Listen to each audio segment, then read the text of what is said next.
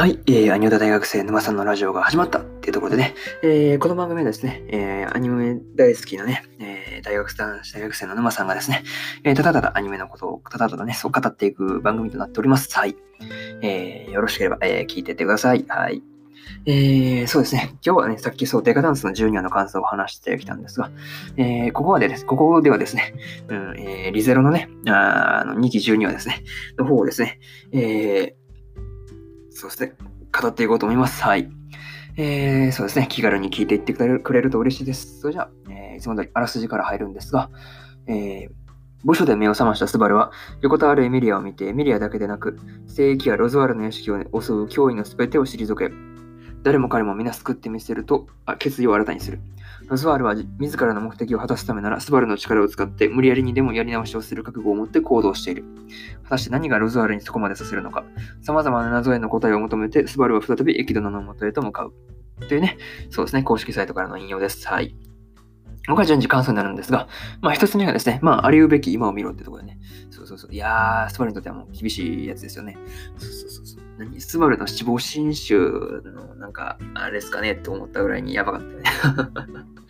いや、もう置いておきましょう。そう、自らね、自分が死に戻った後の世界を見せられ続けるというね。いやー、なかなかそう複雑というか、なんというか、スバルからしたら厳しいやつよね。そう。あとそうだね、心がね、あとはそうだな、折れそうな時にね、レムが出てくるというね、いや、あんた寝てるはずだろう、みたいな感じで、めっちゃ突っ込んだんですけど、いや、実は偽物だったっていうね、いや、でも出てきた時はマジびっくりしたよね。いや、久々にレム出てきたやん、みたいな感じだったんですけど、いや、でもね、レムの言葉から偽物だっていうふうなことを見抜くところからね、スバルのレムへの信頼度というか、そういうのが高いっていうことを示してくれましたよね。そう。レムはそんなこと言わねえっつってね、そう。いやー、なるほどねっていうのを、確かに言われたら気づくんだけどね、そう言われるまでは、流されよく気づいたなと思って、そう。そんなことを思ったりはしましたね、そう。で、これが一つ目の感想で、次が二つ目の感想なんですが、魔女大集合というところでね、エキドナとスバルが契約のために手を重ねようとしているときにですね、憤怒の魔女のミネルバと、色欲の魔女カーミラと、態度の魔女セグメトと、拷問の魔女のティフォンと、暴食の魔女ダフネとね、どんどん魔女が次々と出てくるというね、いや、勢ぞろいしとるやんけみたいな感じですよね、そう。いや、マジ揃い踏みですよね。いや、めっちゃ出てくるやんみたいな感じで、そう思ったんですけど、いやでもミネルヴァのね、最初言ってた通りなんですけど、スバルエキドナと契約することのデメリット何も聞いてないですからね。そう。いや、マジ割って入ってくれてなかったらどうな他のね、魔女たちが割って入ってこなかったらどうなってたんだろうなとかいうのはちょっとね、いや、想像するのもね、なかなか怖い話ですけど、どうなってたんだろうと思って。そう。ですね、これが2つ目の感想で、3つ目がですね、エキドナの本性ってとこで、そうですね、エキドナの本性、やっぱ、さすが魔女ってところでね、強欲の魔女の、本性というかね、そういうのがちょっと垣間見えるというか、もうもろオープンでしたけどね。そうだね、めっちゃね、セリフ長くかってね。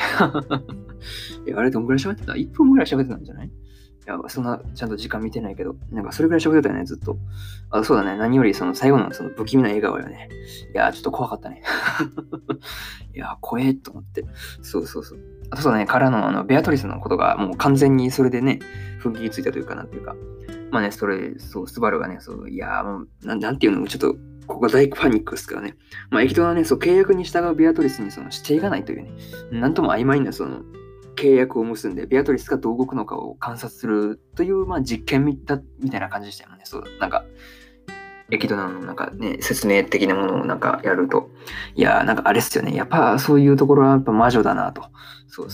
人知の理解を超えてるみたいなね。そう。人の理解を超えているみたいな感じのことをスバル言ってましたけど、いや、まさにその通りだなと。そう。共感の塊ですよね。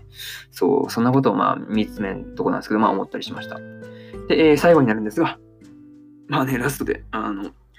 知ったの魔女のサテラ出てきてましたけど、あれ、何のために出てきたんだろうと思って、そう。エキドナの契約を阻止するためなんだったらね、もうちょっと早く出てきてもよかったんじゃないかなと思うんですが、どうなんだろうね。何をしに来たのかっていうのがね、そう。何のために何の目的を持って何しに来たのかが気になるよね。でもエキドナもね、サテラの方を見て、表情がね、ちょっと、なんていうの、引きつってたというか、邪魔が入ったみたいなそう顔してたから、なんかそう嫌な予感しかしないんだよね。そう。いや、マジ次回どうなんのって感じなんですけど、まあ早くね、そう来週の続きが見てっていうところですね。まあまとめると。もう毎回そんなこと言ってんなと思うんですけど、いや、マジそうっすからね。そう。毎回それ思うぐらいにキリがいいとこで切るんだよ。まあね、それは置いときまして。まあこんな感じで、2期12話のね、感想は終わりにしようと思います。ですね。来週はね、そう、来週あるよね。来週そうですね。2期の13話のですね、感想を語ろうかなと、そうですね、思いますので、よろしければ聞きに来ていただければと思います。それじゃあ、終わりたいと思います。そうだね、最後は明日はですね、明日そうだね、何語るか的なことぐらいは言っといた方がいいよね。その前に、あれですね、今日の23時に、そう、ライブ配信をスタンド FM の方でやっておりますので、アンカーで聞いてる方もよろしければ、来てみてくださいっていうところで終わりたいと思います。ですね。で、明日なんですけど、明日は、アイコインカーネーションの第12話ですね。まあ、最終話なんですけど、まあ、それを語っていこうかなと。の感想をですね、語っていこうと思っております。で、そう。で、2本目はね、今日、フリフラ、映画、アニメーションの方なんですけど、実写もやってるんですけど、アニメーションの方をね、そう見てきたんですよね。思い思われ振り振られっていう、少女漫画原作だと思うんですけど、それの映画をね、そう一人で見に行ってきたので、いや、なんかみんな大体一緒に誰かと来てるのに、なんか一人で来てんの俺だけじゃねっていう、いや、なんか感想というより事実っていうね。一人で来てんの俺しかいねえっていう。カップルか女友達で来てるかみたいな。そう。男の割合が極端に少ないみたいな感じだったんですけど、まあそのね、そう見た感想をですね、まあ良かったんでね、その感想をそうですね、明日記事に起こして、で、それをそうだね、ラジオで、話そうかなと思っておりますので、そうだね、フリフラ見に行こうと思うんだけど、そう、まだなんかどんな作品かよくわからんからっていうのであれば、まあ、ネタバレはそうですね、含まないように気をつけながら、そうですね、やっていこうと思っております。はい。ネタバレはね、見る前にはもう自分されたら嫌なんでね、ネタバレの要素のないか、厳重に、念入りにそうチェックしてやりますので、よろしければ、聞きに来てくださいというか、まあ、お楽しみにってところですね。それじゃあ、終わりにしようと思います。そうですね、聞いてくれてありがとうございました。明日もね、そう、木、金と、明日、明後日とまだありますが、頑張って乗り切っていきましょう。はい。ですね、終わりだと思います。それじゃあ。